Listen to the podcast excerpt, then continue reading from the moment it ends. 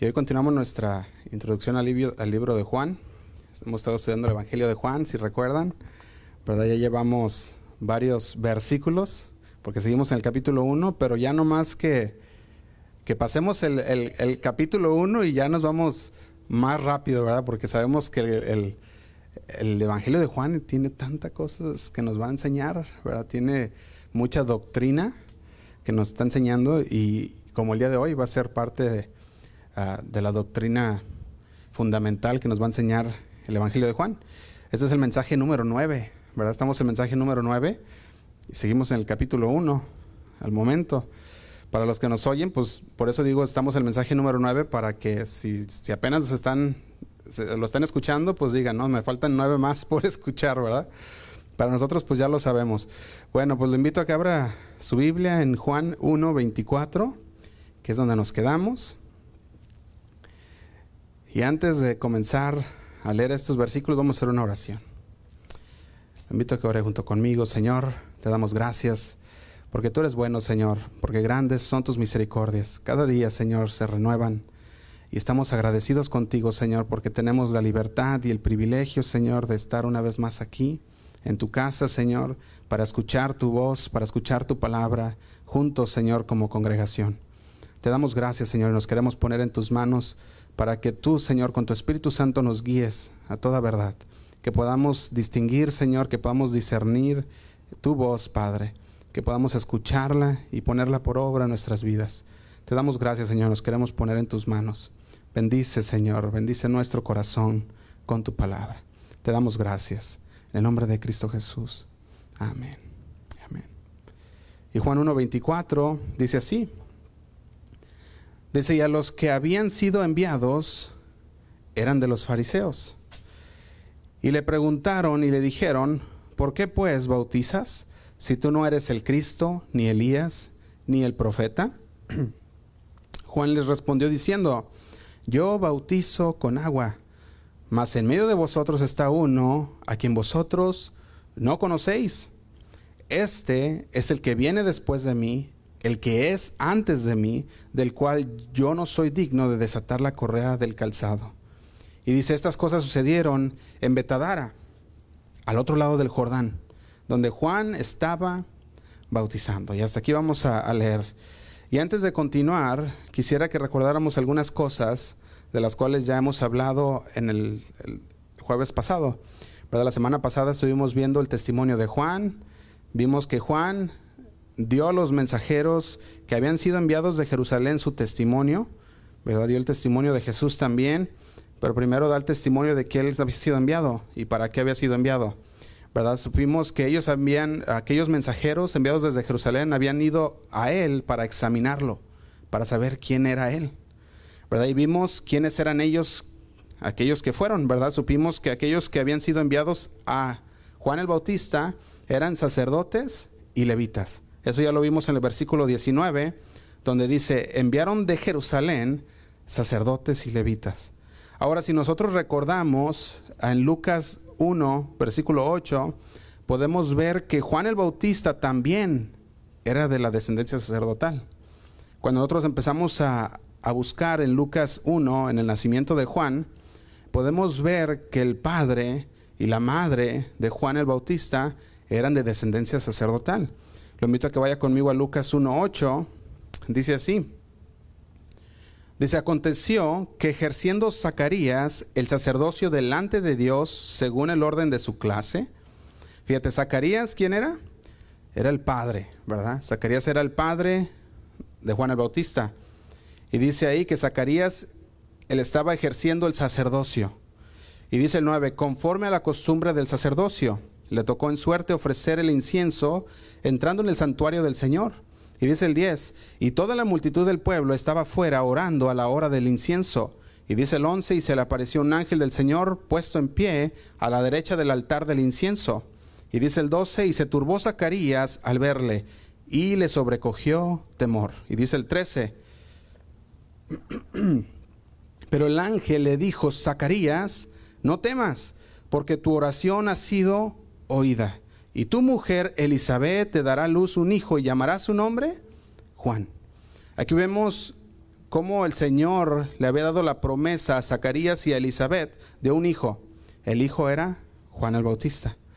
Estos dos, Zacarías, tanto como Elizabeth, eran de la descendencia sacerdotal.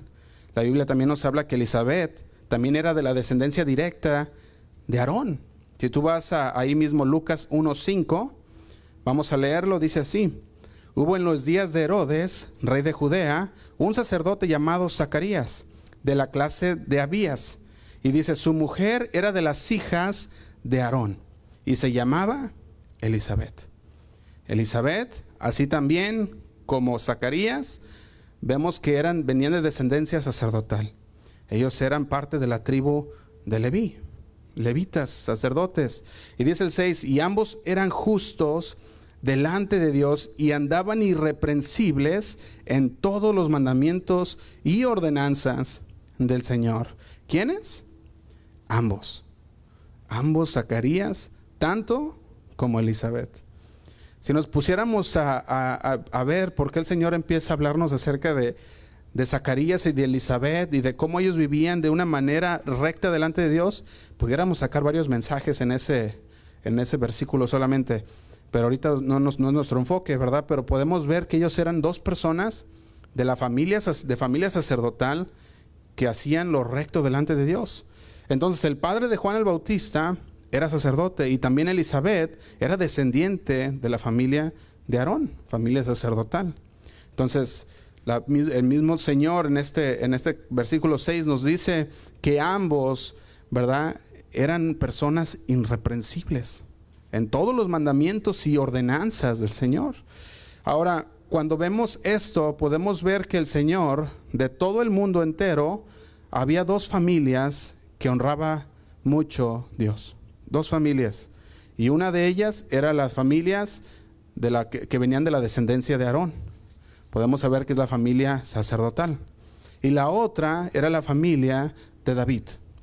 ¿Por qué de la familia de David? Porque sabemos que con la primera, la familia de Aarón, el Señor había hecho un pacto de sacerdotes. Pero con la segunda, que es la de David, había hecho un pacto de realeza, que es donde vendría Jesús, nuestro Señor. Entonces Cristo era de la casa de David, de la realeza, pero Juan el Bautista era de la descendencia sacerdotal. Así que los dos tenían un pacto de Dios. Recordemos que los sacerdotes, ellos procuraban casarse con, con personas de la misma tribu. Eso es lo que hacían. Y aunque en un momento supimos que hubo, hubo ahí ah, una mezcla entre los, de, entre los de la tribu de Leví y de Judá, de todos modos, ese era, eso era lo que ellos procuraban hacer, casarse con la misma tribu. ¿Verdad? Ellos a veces hacían intercambios entre las tribus de Leví y Judá, pero la mayoría era siempre de la misma tribu. Entonces ahora el trabajo de los sacerdotes y levitas era de guardar la ley de Dios. Y eso es lo que empezaba a llegar, eso es lo que llegaron a hacer aquellos sacerdotes y levitas al buscar qué era lo que Juan el Bautista estaba haciendo. O sea que aquellos levitas y sacerdotes tenían el trabajo de guardar la ley y de asegurarse de que los demás la guardaran. Así que cuando ellos ven que Juan el Bautista empezaba a bautizar, dijeron, ¿quién es este para bautizar? Y fueron y fueron a investigar, porque ese era su trabajo, eso era lo que ellos hacían. Pero estos sacerdotes y levitas enviados estaban más confundidos que nada. ¿Por qué? Porque no sabían, aunque sabían la ley, aunque, con la, aunque conocían la ley, ellos no podían discernir los tiempos y discernir que Juan el Bautista estaba aquí preparando el camino para el Mesías, para Jesús. Conocían la ley, pero no sabían discernir la palabra ni los tiempos. Por eso vimos que los enviados fueron sacerdotes y levitas para poder examinar quién era Juan, el, el Bautista. Si tú vas al versículo 19 puedes ver que ellos fueron enviados sacerdotes y levitas. Entonces los enviados eran sacerdotes y levitas y aparte en el, podemos ver en el versículo 24 de quiénes eran sacerdotes y levitas. Y en el versículo 24 dice que eran eh, sacerdotes y levitas fariseos. Eran enviados fariseos, los cuales creían que no, que no necesitaban arrepentimiento. Porque recordemos que los fariseos creían que habían que cumplían toda la ley y que no había nada, que ellos, que ellos se creían irreprensibles, ellos se creían que no había nada de lo que se deberían de arrepentir. Y por eso vemos que los que enviaron aquí fueron los fariseos, los que enviaron a preguntar quién era Juan el Bautista. Ahora, cuando nosotros vemos en el versículo 19, de ahí de eh, Juan 1.19, dice ahí, cuando los judíos enviaron de Jerusalén sacerdotes y levitas. Algo que debemos de notar es que la mayoría de veces, cuando habla acerca de los judíos, está hablando de los aquellos fariseos.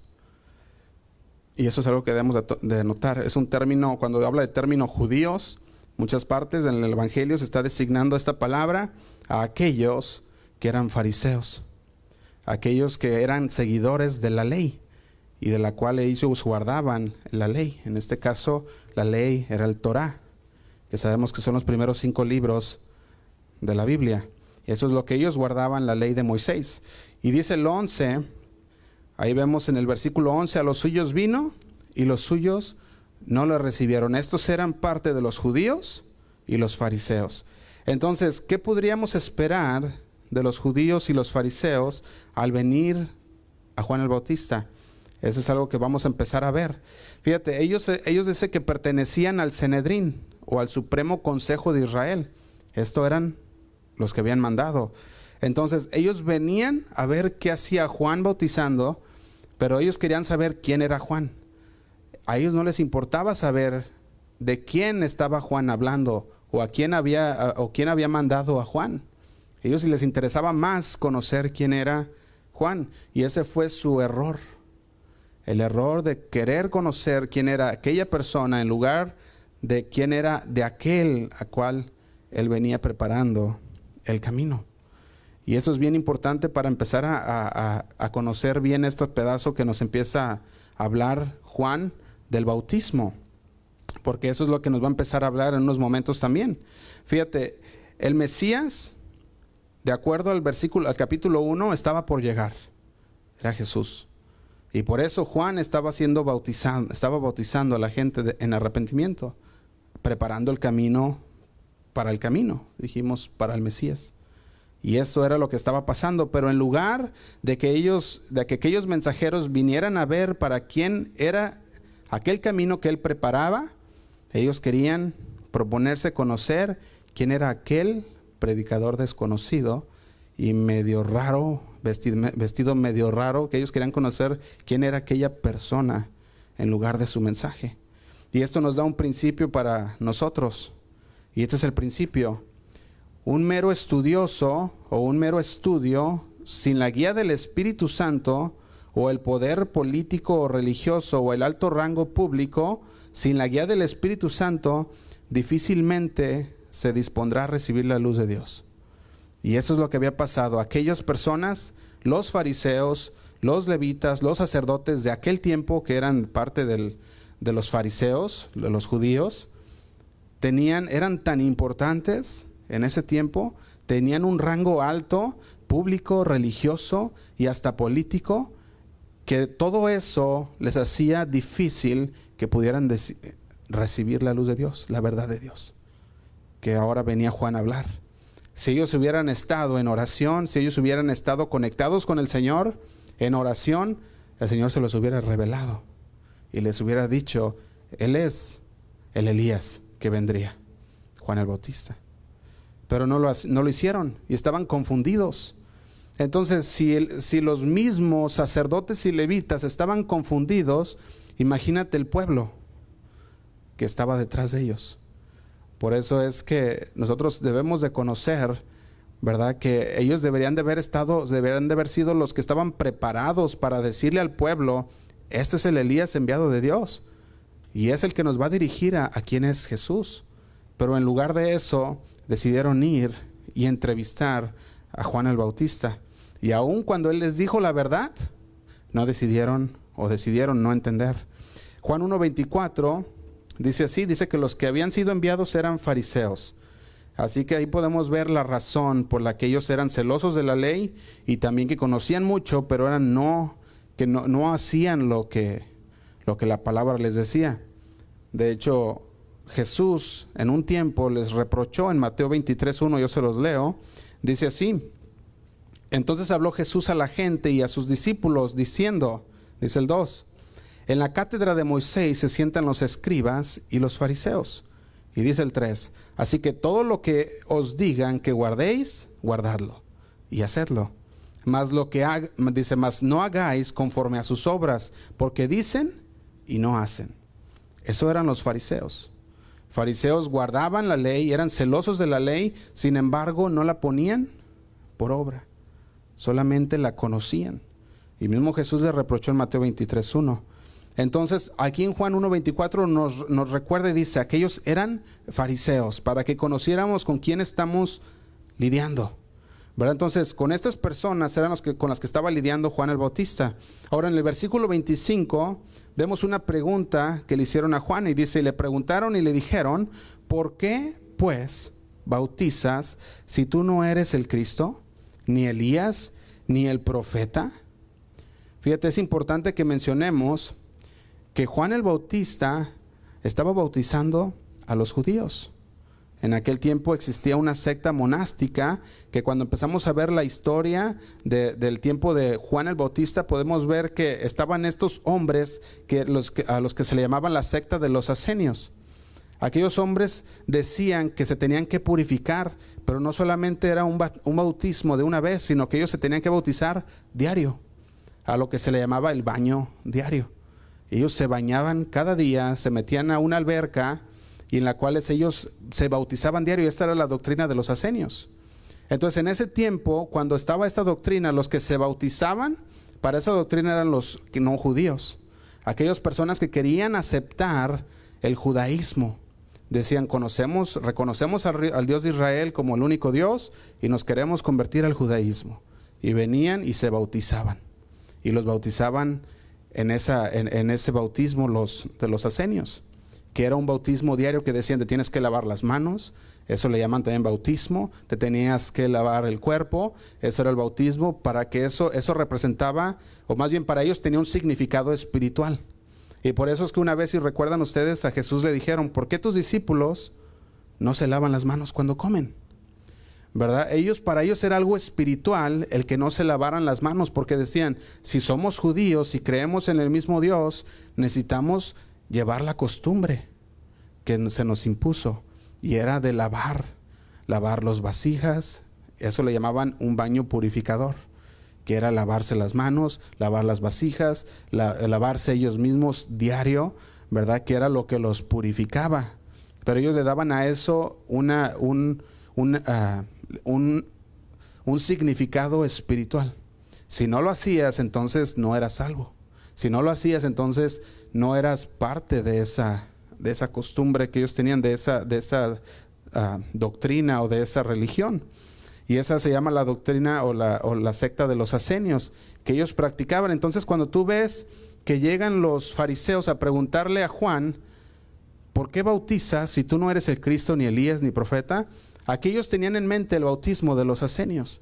Tenían en mente los bautismos que hacían los que no eran judíos para entrar a la religión judía, para entrar al judaísmo. Entonces aquí, aquí ya vemos que el Juan el Bautista les tienes que explicar del por qué. Él los bautizaba con agua una vez y era para, dice ahí, arrepentimiento. Eso es lo que hacía ahora el profeta, perdón, ah, bueno, también era el profeta Juan el Bautista. Y eso es lo que venía a hacer. Entonces, cuando, cuando ellos empiezan a ver que el bautista, le decían, pero ¿por qué bautistas a los judíos? Si ellos ya son judíos. Y él les empieza a explicar. Pero él empieza con, con, si tú ves el versículo 25, perdón, el versículo es el versículo 26, ¿verdad? Dice ahí, Juan le respondió diciendo, yo bautizo con agua.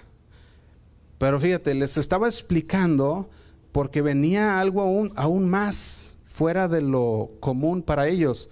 Porque ellos decían, bueno, bautizas con el agua igual que los asenios, pero tú dices que nomás una sola vez. Tú dices que es para arrepentimiento y no para conversión.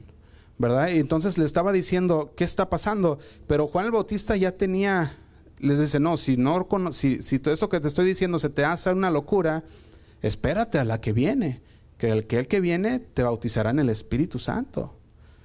Y eso lo menciona después. Pero les empieza a decir, los prepara para lo siguiente. Dice, mas en medio de vosotros está uno a quien vosotros no conocéis. Fíjate, les dice, a ustedes conocedores de la ley, ustedes sacerdotes y levitas, no conocen todavía el que ya ha estado con nosotros por 30 años. Se llama Jesús. Eso es lo que estaba diciendo aquí Juan el Bautista. Estaba diciendo a ellos, en medio de vosotros, ya había estado con nosotros, ya andaba entre nosotros. Juan el Bautista conocía quién era Jesús. Recordemos que Jesús y Juan el Bautista eran familiares. Si tú, si tú ves, ah, si tú empiezas a ver ahí en, Lucas, es donde estábamos viendo el nacimiento de, Juan, y tú empiezas a ver la historia de, Jesús y de su nacimiento, tú puedes ver que María va con Elizabeth. ¿Y qué hacen? Dice que, dice que Juan el Bautista de pequeño saltó de alegría al escuchar la voz de María, ¿verdad? Porque sabía que adentro de María estaba el Salvador. Y podemos ver que los dos, así tanto como Juan, tanto como Jesús, del Espíritu Santo, ya moraban ellos desde el vientre de su madre. Entonces, Juan el Bautista, él conocía que Jesús era el redentor, que Jesús era el Salvador, porque Juan el Bautista ya había escuchado cómo los cielos se abrieron diciendo, gloria a Dios en las alturas y a la paz y a la tierra paz y buena voluntad. Cuando se abrieron los cielos y entonces el Señor Jesús estaba ahí en el pesebre. Y los pastores escucharon el mensaje, si recuerdan ustedes del nacimiento de Jesús, todo esto ya lo conocía Juan el Bautista. Él ya sabía que Jesús iba a ser el Salvador. Él ya conocía, él decía, aquel que viene ya está con nosotros. Él ya tenía bien claro, pero el Señor le había dicho algo. Aquí vemos que un mandamiento de Dios había venido a Juan el Bautista y le había dicho, aquel en el que tú vieres que descienda el Espíritu Santo sobre él, él es. Y Juan el Bautista había sido enviado a bautizar por, de parte de Dios y estaba esperando la señal de Dios para decir, Él es, Él es el que, el que viene a salvarnos. Entonces, cuando vemos el bautismo de los asenios y el bautismo de Juan el Bautista, quisiera compararlos un poco y ver la diferencia. Entonces, puse cuatro diferencias. El número uno es, el bautismo de Juan era un, un acto único, no una continua serie de abluciones o de, o de lavamientos. ¿verdad? No era un lavamiento corporal diario como lo hacían los asenios, sino que era un bautismo una sola vez.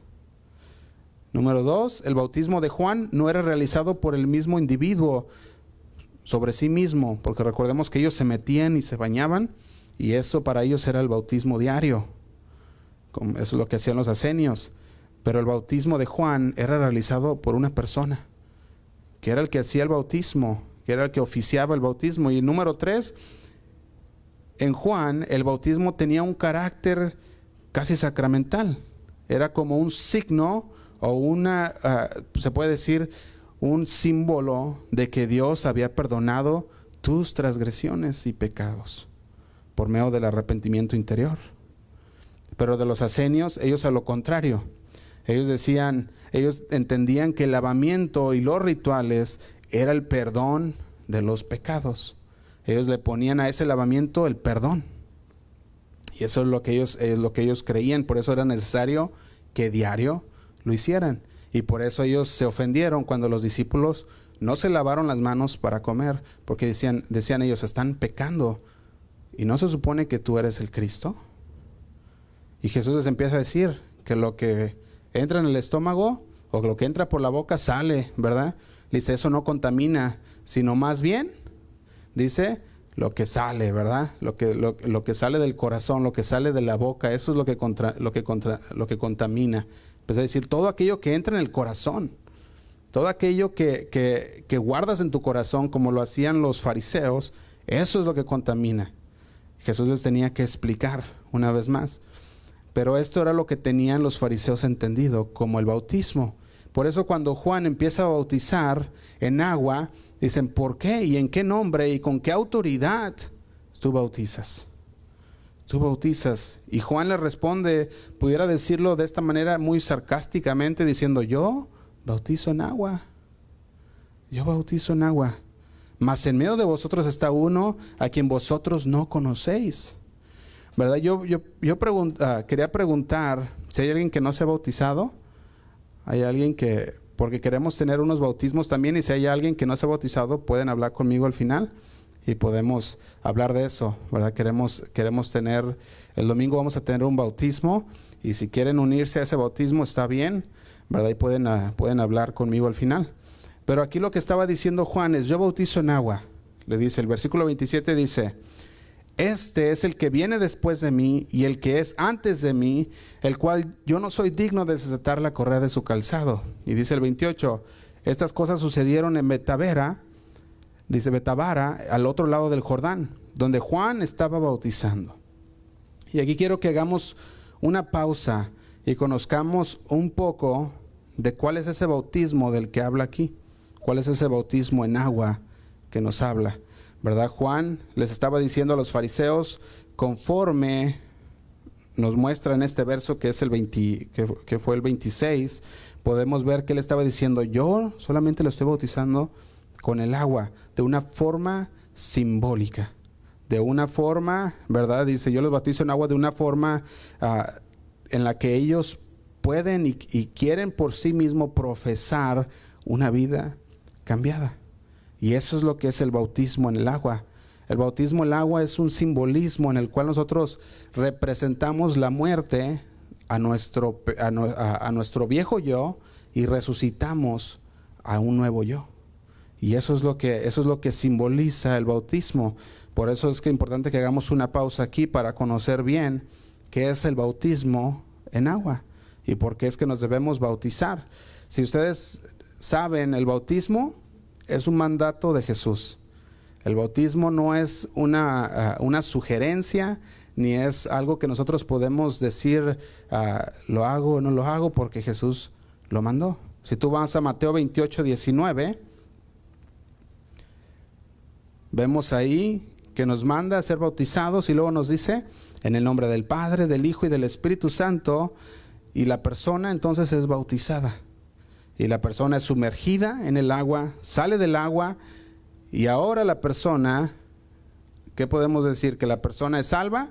Bueno, la persona es salva desde el principio que aceptó al Señor Jesús. Este es el paso de fe. Este es un paso de obediencia a Dios, el de bautizarse. Ahora la persona ¿Cambió de persona? No, sigue siendo la misma.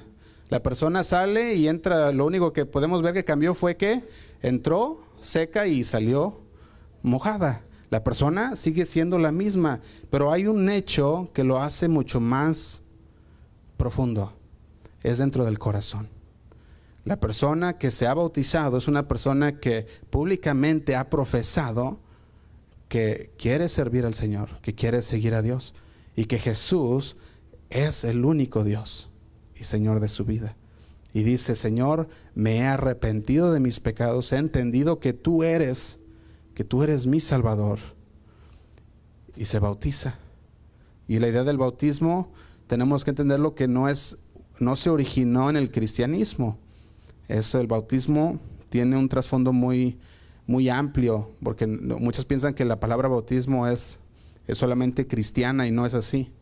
La palabra bautismo ya tenía, tenía mucho, mucho antes del cristianismo, se hacía como un acto de asociación o identificación con alguna persona, un grupo o algún mensaje. Pero cuando Jesús viene y nos manda a ser bautizados, lo dice, es un acto, un símbolo de que ahora te has unido a mí. De que ahora has tomado esa decisión de seguirme a mí. Y eso es lo que está haciendo el Señor con ese bautismo. Entonces, bíblicamente el bautismo nos asocia con la unión con Cristo, el nuevo nacimiento, la obediencia y el arrepentimiento. Porque nos bautizamos después de habernos arrepentido. El Espíritu Santo que hace nosotros nos contrista, nos, nos redarguye de pecado la palabra de Dios entra en nuestro corazón y nosotros entendemos por medio del Espíritu Santo que somos pecadores, que hemos, le hemos fallado a Dios en muchas maneras. Y cuando el Espíritu Santo nos redarguye, entra un sentimiento de tristeza en nuestro corazón. Señor, te fallé. Señor, he fallado, he pecado, Señor. Y cuando llega ese sentimiento nos arrepentimos porque sabemos que le hemos fallado a Dios. Y entonces decidimos bautizarnos. Ahora, el bautismo no efectúa el perdón de los pecados. El que efectúa el perdón de los pecados es Cristo. Él, es, él, y por su cruz y por el sacrificio que él hizo en la cruz viene el perdón de pecados. Recordemos que el bautismo es un símbolo de que nos unimos a Dios, que el viejo yo ha quedado atrás, ha sido sepultado y ahora somos una nueva criatura que anda en vida nueva. Entonces, bíblicamente dijimos que el bautismo no tiene nada que ver con la salvación. La salvación ya, la, te la, ya, te la, ya te la dio el Señor, ya te la otorgó el Señor en su sacrificio y en el momento que creíste. Ahora viene el bautismo como una señal y, una, eh, y viene como una publicación al mundo entero, a las personas que te rodean, que tú has tomado esa decisión de seguir al Señor. Ahora, si tú vas a la iglesia católica, ¿verdad? O tradicional, como le llaman muchos, ¿verdad? Pero si tú vas a la iglesia católica romana, ellos mismos le confieren un poder espiritual al bautismo. También tienen diferentes prácticas a las cuales ellos le confieren un poder espiritual. Por ejemplo, la misa, ellos dicen que tiene un poder espiritual salvador. Y no es eso. ¿Verdad? Bíblicamente no tiene nada que ver con eso. La cena del Señor igualmente, el bautismo y la cena del Señor esos son sacramentos que nosotros aquí en Casa de Oración celebramos. La cena del Señor y el bautismo. ¿Por qué? Porque los dos fueron instituidos por Jesús. Los dos fueron, los dos fueron mandatos del Señor Jesús. Y por eso nosotros los celebramos y los hacemos.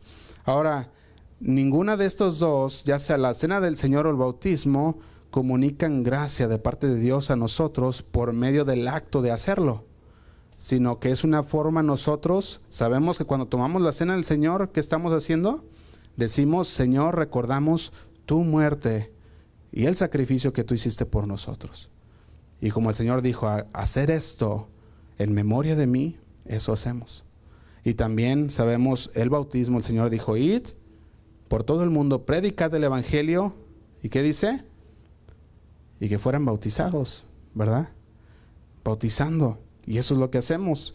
Queremos ser bautizados. ¿Para qué? No para perdón de pecados, bautizados como un símbolo de unión al Señor. El perdón de pecados viene como producto del arrepentimiento. Si tú te arrepientes en este día de tus pecados, el Señor te ofrece el perdón. Eso es cada vez que tú te arrepientes de tus pecados. Ahora, algo que debemos recordar es que hay una diferencia entre arrepentirse y confesar. Tú puedes venir delante del Señor y decir, Señor, confieso mis pecados, esto hice. Y puedes pensar que te arrepentiste y tú vienes con el Señor y le dices, Señor, esto es lo que hice, el Señor te perdona, porque dice, si confesamos nuestros pecados, Él es fiel y justo para perdonarnos. Confesamos nuestros pecados no significa que te arrepentiste, porque el arrepentirse es cambiar de rumbo. Es decir, yo estaba en este camino que me iba a llevar al pecado, yo estaba en este camino en el que practicaba el pecado cada día y ahora me arrepentí, Señor, porque conozco que no te agrada y ya no lo vuelvo a hacer. Y el momento en que lo dejamos de hacer, ese es un arrepentimiento. ¿Y sabes qué hacían los judíos? Ellos habían escuchado de Dios y que vendría el Mesías. Ellos ya conocían que vendría el Mesías. Entonces, ¿qué hicieron? Al escuchar que Juan el Bautista predicaba el arrepentimiento, preparando el camino para el Señor, ellos vinieron a Juan el Bautista. Pudiéramos decir que aquellos judíos tenían un, un discernimiento más abierto que los mismos levitas y sacerdotes, fariseos. Ellos iban a preguntarle a Juan el Bautista, ¿qué hacías? Mientras tanto, el pueblo venía y, era, y estaba siendo bautizado por Juan vemos que había un arrepentimiento genuino. De hecho, en un momento, en unos momentos cuando leamos, cuando leemos la palabra, podemos ver que los fariseos y escribas vinieron delante de Juan el Bautista. Ellos venían, eh, según eso, a bautizarse. Y Juan el Bautista les responde, generación de víboras. ¿Por qué? Le dice, ¿quién les enseñó a huir? ¿Quién les enseñó a huir del juicio venidero? Le decía, ustedes deben de dar frutos de arrepentimiento. Deberían ellos de haber un cambio en sus vidas. Cuando dijimos arrepentimiento significa un cambio. Y si no había un cambio, entonces no había un arrepentimiento genuino. Pudiera haber, haber sido una confesión de sus pecados, pero no había un arrepentimiento porque no habían cambiado su rumbo. Y eso es lo que estaba pasando en esos, en, en esos momentos. Pero entonces el bautismo del Señor, nos dice Mateo 28, 18, si lo quiere leer junto conmigo, nos vemos el mandato del Señor Jesús. Mateo 28, 18, antes de su ascensión, Jesús nos manda esto, dice en el 18. Jesús se acercó y les habló diciendo, Toda potestad me es dada en el cielo y en la tierra. Y dice el 19, por tanto, id y haced discípulos a todas las naciones. Y luego dice, bautizándolos en el nombre del Padre y del Hijo y del Espíritu Santo. Y dice el 20, enseñándoles que guarden todas las cosas que os he mandado. Y he aquí yo estoy con vosotros, ¿cuánto? Dice, todos los días, hasta el fin del mundo. La pregunta es, ¿quién mandó el bautismo? Jesús. Jesús mandó a que, fuésemos bautizados. Ahora, ¿quién debería ser bautizado? Marcos 16, 6 nos responde, quiénes eran los que deberían de ser bautizados. Marcos 16, 16 dice así, los que crean en mí y se bauticen serán salvos, pero los que no crean en mí, yo los voy a rechazar. Entonces, ¿quiénes deberían de ser bautizados? Los que han creído en Jesús. Es lo que nos está hablando aquí. Ahora, lo hemos dicho algunas veces que este versículo se malinterpreta muchas veces y pensamos que el bautismo y el creer son necesarios para salvación. Y podemos, si lo empezamos, si lo, si lo interpretamos de la manera correcta, conforme a la hermenéutica, que es la técnica de método de interpretación, nosotros podemos ver que dice los que crean en mí. Y dijimos, el que cree es salvo, porque creyó en el Señor. Si tú, quieres un ejemplo, puedes tener el ejemplo de aquel hombre que estaba en la cruz con el Señor. ¿Qué pasó en esa cruz? Le dijo, acuérdate de mí cuando estés en el paraíso. Y el Señor le dijo, bájate y bautízate, y entonces te veo en el paraíso en unos momentos. ¿No, verdad? ¿Cómo le dijo? Le dijo, e, esta misma noche estarás conmigo en el paraíso. El creer en el Señor inmediatamente conlleva a salvación. Juan 3:16 es otro testigo que dice, ¿qué dice? Porque de tal manera amó Dios al mundo que ha dado a su Hijo unigénito para que todo aquel que en Él cree no se pierda, mas tenga vida eterna. Entonces, el creer conlleva a salvación. El bautismo es una forma en la cual nosotros estamos diciendo al mundo entero, diciéndole a los demás una profesión de nuestra fe, un paso de obediencia diciendo, Señor, así como me dijiste que sea bautizado, lo hago porque te amo. Lo hago porque soy quiero ser obediente a tu palabra y no porque conlleve algo en ello, sino por obediencia. Yo conocía a muchas personas y he conocido a muchas personas que le dan un poder salvador al bautismo y que dicen es que el bautismo salva porque ahí dice los que creen en mí se bauticen serán salvos pero se les olvida las leyes de interpretación, de empezar a ver el contexto y ver qué es lo que nos habla la Biblia, aparte de este versículo, acerca de la salvación. Y cuando vemos la palabra creer en Jesús, habla de salvación. Por eso es que en este mismo versículo 16 podemos quitar esa idea de que el bautismo y el creer, los dos llevan a la salvación. El creer es el que lleva a la salvación. El bautismo es un paso de obediencia. Ahí mismo dice 16, 16 de Marcos, dice, los que crean en mí y se bauticen serán salvos. Y en la segunda parte dice, pero los que no crean en mí, ¿qué dice? yo los voy a rechazar. Nos está hablando a los que no crean en mí. Yo los voy a rechazar. ¿Verdad? Por ahí hay historias de personas que, que quieren bautizarse y por alguna razón médica, ¿verdad? No pueden hacerlo y, eso está bien. Ellos creen en el Señor. Y hay otras personas que no le hace como estén, ellos quieren ser bautizados. Y he escuchado historias de, de, ah, de, otros pastores que hablan y dicen, no, pues es que ella era una señora de 100 años, ¿verdad? Y no podía ni caminar y la tuvieron que traer en, en, una camilla, ¿verdad? Y la sumergieron en el agua y, enferma y todo. Y, y dice, pero ella quería, ¿verdad? Pero muchas veces tenemos la idea errónea y por eso es que estamos, por eso es que muchos lo hacen. Otros que dicen, yo va la tercera vez que me bautizo. Y dices, ¿cómo? ¿Cómo está eso? No, es que la primera no funcionó y la segunda tampoco, y pues la tercera, la, vencida, ¿verdad? Y, y, no es así tampoco. Entonces no hemos entendido el bautismo. El bautismo es decirle al Señor, Señor, yo creo en ti. Y esto es una prueba de que yo lo hago. Esto, Señor, es un símbolo de que yo dejo mi pasado atrás. Si tú ves la historia, cuando empezamos a ver el bautismo, podemos ver que el pueblo de Israel pasó en tierra seca por el río. ¿Cuántos recuerdan eso cuando el Señor los hizo cruzar, verdad? El mar. Y ellos pasaron en seco, ¿verdad? Y cuando ellos pasaron en seco, eso también es un simbolismo del bautismo del pueblo de Dios. Porque ellos pasaron por debajo de las aguas, porque las aguas estaban al lado, dice como una pared. Ellos pasaron y eso es un simbolismo de que ellos dejaron la esclavitud de Egipto atrás y habían entrado ahora aquella tierra prometida que el Señor les había dado.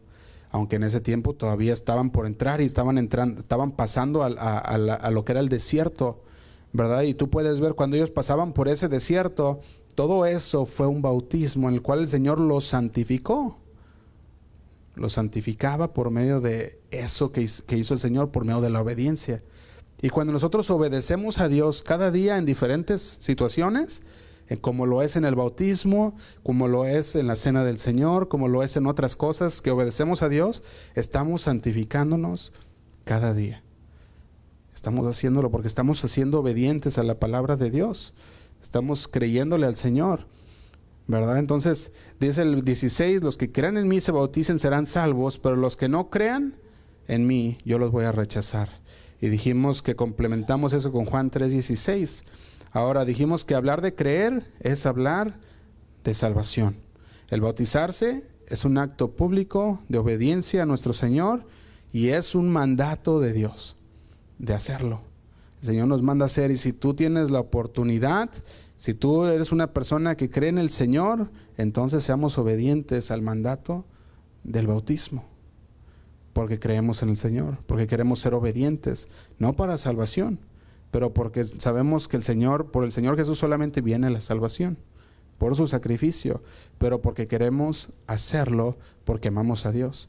Y por eso es que no creemos en el bautismo de los bebés. Porque un bebé no puede decir, yo creo en el Señor. Un bebé no puede decir, el Señor es el único y por Él es el que yo me bautizo, sino que una persona que tiene ya uso de memoria, que puede hacer uso de razón. Ellos son los que deben ser bautizados. A veces dicen, ¿puede un niño ser bautizado? Si el niño tiene ya la capacidad de reconocer por qué lo está haciendo, claro que sí puede ser bautizado también. ¿Verdad? Siempre tenemos que, recordar eso.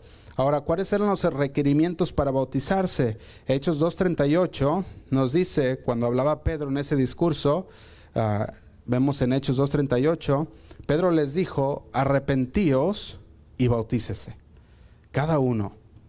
Cuando nosotros vemos Pedro hablando, una vez más, podemos, podemos ver aquí que él está diciendo arrepentirse. Uh, tendría que venir primero un arrepentimiento de tu vida pasada, de aquello que tú has hecho mal.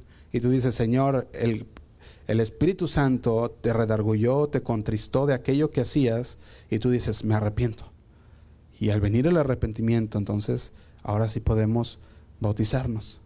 Porque de otra manera, solamente el bautismo sería solamente un chapuzón, un una sumergida en el agua, pero saldrías igual, porque sigues haciendo lo mismo de antes.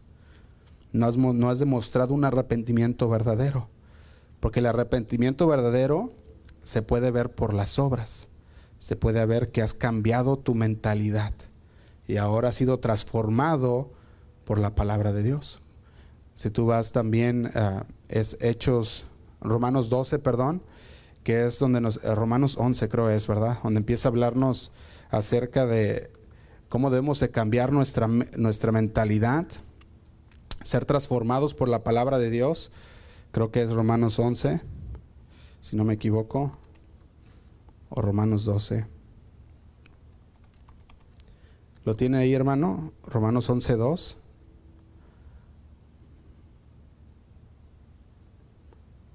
No sé si lo tenga ahí. O es Romanos 12, 2. Romanos 12, 2. Dice así. No os conforméis a este siglo, sino transformaos por medio de la renovación de vuestro entendimiento para que comprobéis cuál sea la buena voluntad de Dios, agradable y perfecta. Eso es Romanos 12, 2. Habla de los deberes cristianos y entre esos deberes cristianos habla de una transformación de nuestra mente, una transformación de nuestra de nuestro pensamiento, de nuestro entendimiento. Si no hay una transformación de nuestro entendimiento, entonces no vamos no va a haber un verdadero arrepentimiento, porque no hemos cambiado nuestra manera de pensar. Y por eso es que primero nos arrepentimos y nos bautizamos. No podemos bautizarnos y después arrepentirnos, porque entonces si te bautizas sin arrepentirte, entonces no estás llevando a cabo el mandato de Dios. Es necesario el arrepentimiento y una forma de demostrar ese arrepentimiento públicamente es bautizándote. ¿Cuál es el propósito del bautismo? ¿Cuál será el propósito del bautismo entonces? ¿Y cuál será el significado para la vida cristiana? Dijimos que el bautismo es un acto de fe en el cual el cristiano es sumergido en el agua simbolizando el fin al modo de vida que llevaba y el comienzo de una novedad de vida, de una vida nueva. Eso es lo que es el bautismo para nosotros. Ahora ya no, ya no andamos en, lo, en, las mismos, en las mismas cosas que andábamos antes. Nuestra vida, ahora hemos dejado atrás lo viejo y el Señor nos ha hecho una persona nueva. Y como el Señor nos hizo así, en el bautismo lo simbolizamos. Para poder nosotros conocer a Dios y ser perdonados por Dios necesitamos arrepentirnos primeramente. Y el arrepentimiento viene el perdón de pecados por el arrepentimiento. Recordemos que no es por el bautismo que lleva el perdón de pecados, sino el arrepentimiento que lleva el perdón de pecados. Si nosotros venimos delante del Señor arrepentidos, dice la palabra con un corazón contrito y humillado, dice que Él no despreciará jamás a aquel que viene de esa manera. ¿Contrito qué significa? Arrepentido.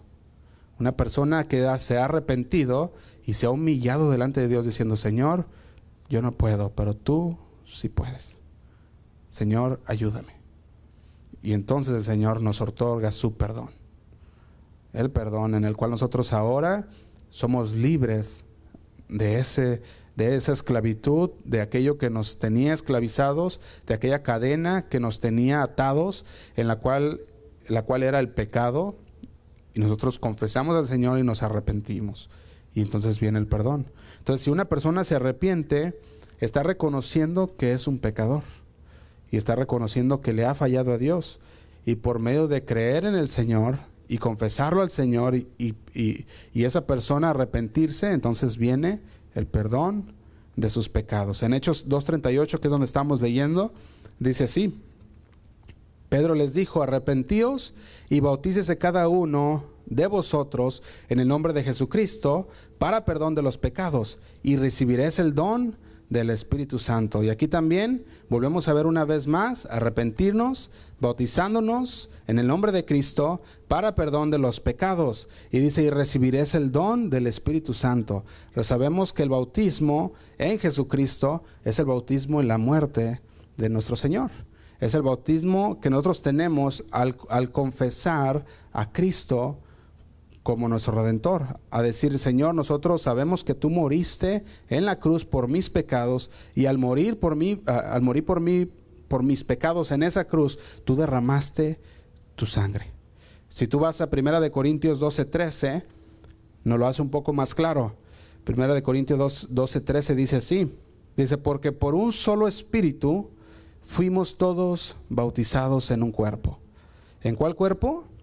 En el cuerpo de Jesús. Y dice, sean judíos o griegos, sean esclavos o libres, y a todos se nos dio a beber de un mismo espíritu. Fíjate, la, nueva traducción viviente lo dice así. Dice, entre nosotros hay algunos que son judíos y otros que son gentiles, algunos son esclavos y otros son libres, pero todos fuimos bautizados en un solo cuerpo por un mismo espíritu y todos compartimos el mismo espíritu. Está hablando aquí del sacrificio de Jesús. Romanos 6.1 también nos lo hace ver de esta manera. Dice así, ¿qué pues diremos? dice, perseveraremos, perdón, dice, perseveraremos en el pecado para que la gracia abunde. Y dice el 2, en ninguna manera. Dice, porque los que hemos muerto al pecado, ¿cómo viviremos aún en él?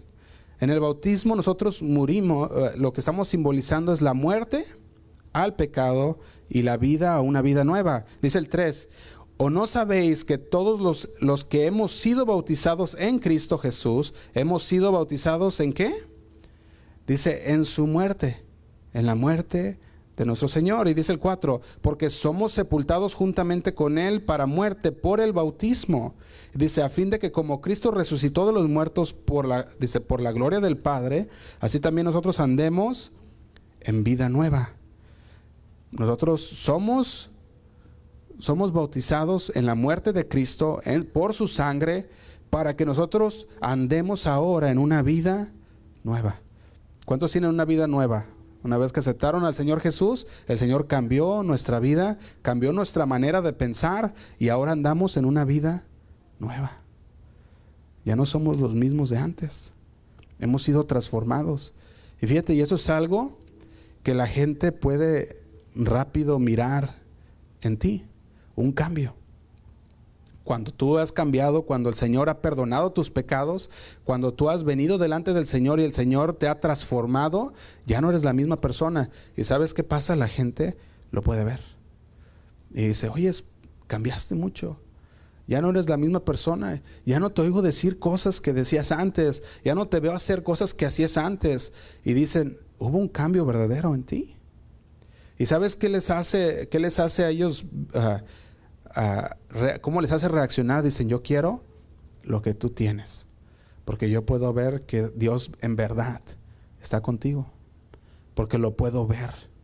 Fíjate, dice el 5, porque si fuimos plantados juntamente con Él en la semejanza de su muerte, así también lo seremos en la de, su resurrección. Y dice el 6, sabiendo esto, que nuestro viejo hombre fue crucificado juntamente con Él para que el cuerpo del pecado sea destruido, a fin de que no sirvamos más al pecado. Y dice el 7, porque el que ha muerto ha sido justificado del pecado. Y si morimos con Cristo, creemos que también viviremos con Él.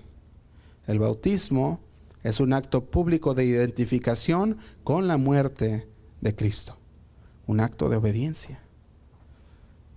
Al ser la persona sumergida en el agua, representa una muerte, ha sido sepultada. Esa persona es enterrada. Entonces sale del agua resucitado con Cristo a una vida nueva. Romanos 6:4, quiero leerlo también.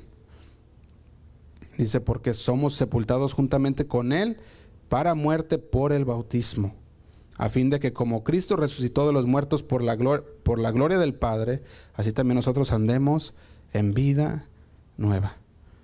Y eso es lo que es el bautismo en agua.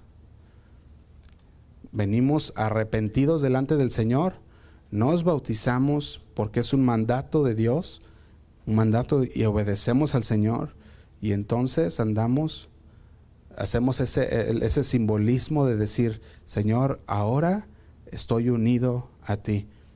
Y no nomás es una unión que tú y yo sabemos, sino que ahora lo he profesado delante de los que están aquí. Ahora lo estoy profesando delante de los que están reunidos. Y eso es lo que el Señor hablaba cuando decía, bautízalos. que sean bautizados para la gloria de Dios. En Hechos 17:30, este es el mandato del Señor. Perdón, Hechos 2:38 dice así. Hechos 2:38.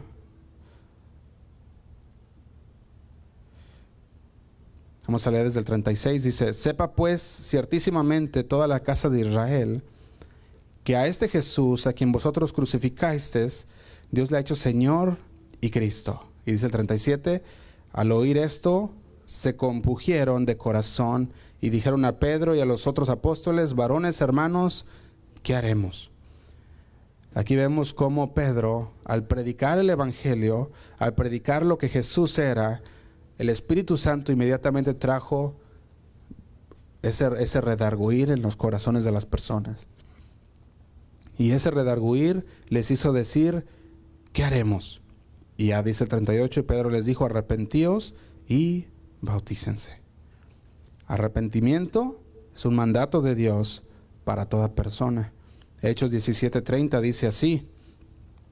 Hechos 17:30 dice, pero Dios, Fíjate cómo dice, pero Dios, habiendo pasado por alto los tiempos de esta ignorancia, ahora manda a quienes? Dice a todos, los hombres en todo lugar que se arrepientan. El arrepentimiento es un mandato de Dios para todos, todos los hombres. El 31 dice así, por cuanto ha establecido un día en el cual juzgará al mundo con justicia por aquel varón a quien designó, dando fe a todos con haber levantado de los muertos. El Señor hoy manda a toda persona que se arrepientan de sus pecados. ¿Qué es el arrepentimiento? Es un cambio de mentalidad. Dijimos Romanos 12.2, una transformación de nuestro entendimiento. Y cuando esa transformación en nuestro entendimiento viene, ya no somos los mismos. Ya no. Hemos cambiado de pensar, hemos cambiado en nuestro corazón. Habla de, habla de reconsiderar lo que estábamos haciendo y cambiarnos a hacer lo bueno. Eso es lo que está hablando. No está hablando de un remordimiento, sino que está hablando de arrepentimiento. No nomás decir, lo hice y me siento mal, porque eso puede llegar a, puede llegar a un sentimiento en nuestra conciencia de que hicimos algo mal, pero no es suficiente el sentimiento de conciencia de que hicimos algo mal, sino que cuando el Espíritu Santo llega y nos redarguye, eso trae arrepentimiento y quebrantamiento. Nos quebramos delante del Señor, nos arrodillamos delante del Señor y decimos, Señor, reconozco que he pecado. Y al reconocer que hemos pecado, el Señor mira a ese corazón humillado. Y el Señor perdona, porque venimos delante de Él. Remordimiento no hace eso. Remordimiento es simple un pensamiento de culpa y decir, me siento mal porque yo sé que hice mal. Eso es un sentimiento de culpa. Pero cuando es un, eh, un, un, entristecimiento de corazón por el Espíritu Santo, nos lleva de rodillas al Señor y decir, perdóname Señor, porque te he fallado. Y eso es el verdadero arrepentimiento. Y eso es lo que debería de haber en aquellos judíos que habían venido a ser bautizados un arrepentimiento verdadero, una forma y un cambio de pensar para que pudieran entonces ser transformados y las demás personas pudieran ver esa transformación. Y por eso Juan el Bautista le decía generación de víboras. ¿Quién, ¿Quién les dice ahí? Les hizo huir del juicio venidero. ¿Quién les enseñó a huir del juicio venidero? Y le dice a ellos, den frutos de arrepentimiento. Y ese es el fruto de arrepentimiento delante del Señor. Amén. Y eso es lo que está hablando aquí en estos versículos. Y vamos a dejarle aquí y vamos a continuar con, el, con lo demás después, porque ya empieza, va a empezarnos a hablar un poco más de otras cosas. Pero el bautismo en agua es un mandato del Señor, hermanos, y si no se han bautizado y quieren hacerlo en esta, en esta vez, que sabemos que normalmente tenemos dos días en el año de bautismos, y este va a ser ah, uno de ellos. Te invitamos a que, a que también seas parte de él y si no habrá otro, también otro día, si todavía no estás seguro si ya fuiste bautizado. Pues vamos a, vamos a hacer una oración. Señor, te damos gracias por tu palabra, porque sabemos que tú eres bueno, Señor, y cada día nos hablas al corazón. Habla, Señor, directamente, tratando, Señor, fuertemente de acomodar las cosas espirituales, Señor, en nuestro corazón, para que nosotros seamos hijos obedientes, Señor, que no seamos rebeldes a tu palabra, Padre. Te pedimos, Señor, que, que esta palabra, Señor, que, que tú hablaste, haya caído en tierra fértil en los corazones de cada uno de los oyentes, Señor. Y así aquí personalmente, Señor, como aquellos también que lo escucharán después en internet, Señor. Te damos gracias, Padre, porque sabemos que, que tu palabra nos ha hablado, Señor, y nos ha contristado, Señor. Tu palabra nos ha redarguido nuestro corazón, y a unos, Señor, les ha llamado al bautizarse, Señor, y a otros, Señor, les ha confirmado del por qué se bautizaron, Padre. Te damos gracias, Señor, porque sabemos que, que tú sigues haciendo, Señor, tu voluntad de cada uno de nosotros. Te pedimos, Señor, que, que eso es lo que se siga haciendo en, en nuestras vidas, y no nuestra voluntad, Señor, sino la tuya cada día. Te pedimos por mis hermanos, Señor, que tú los cuides, que tú los bendigas en su camino a casa, Señor, que tú los guardes de todo mal, que ellos puedan llegar, Señor, a sus casas sanos y salvos, Padre, y que puedan ser hacedores de tu palabra ahí donde ellos están, Señor, donde tú los has puesto que ellos puedan ser personas que llevan tu palabra, Señor, aquellos, aquellas personas necesitadas. Te damos gracias y nos ponemos en tus manos. En el nombre de Cristo Jesús. Amén. Amén. Dios les bendiga, hermanos. Buenas noches.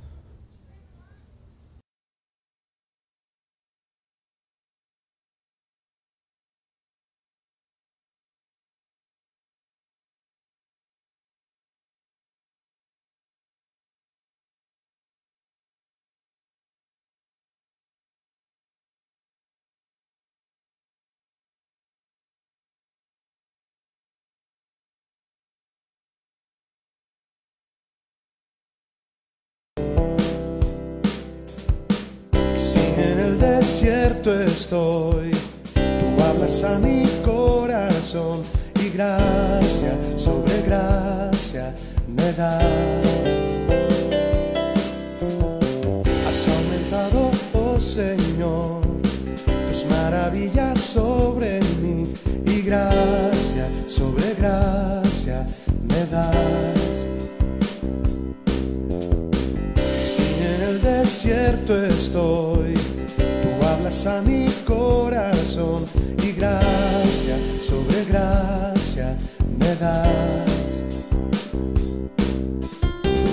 Tus bondades infinitas son, no las puedo contar.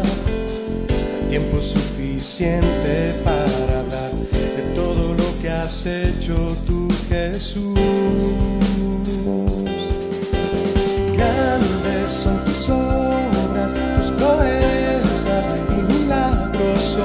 mi Dios. Incomparable eres tú. Mi corazón te canta todo el día y cada noche has sido tú. Mi fortaleza y mi canción.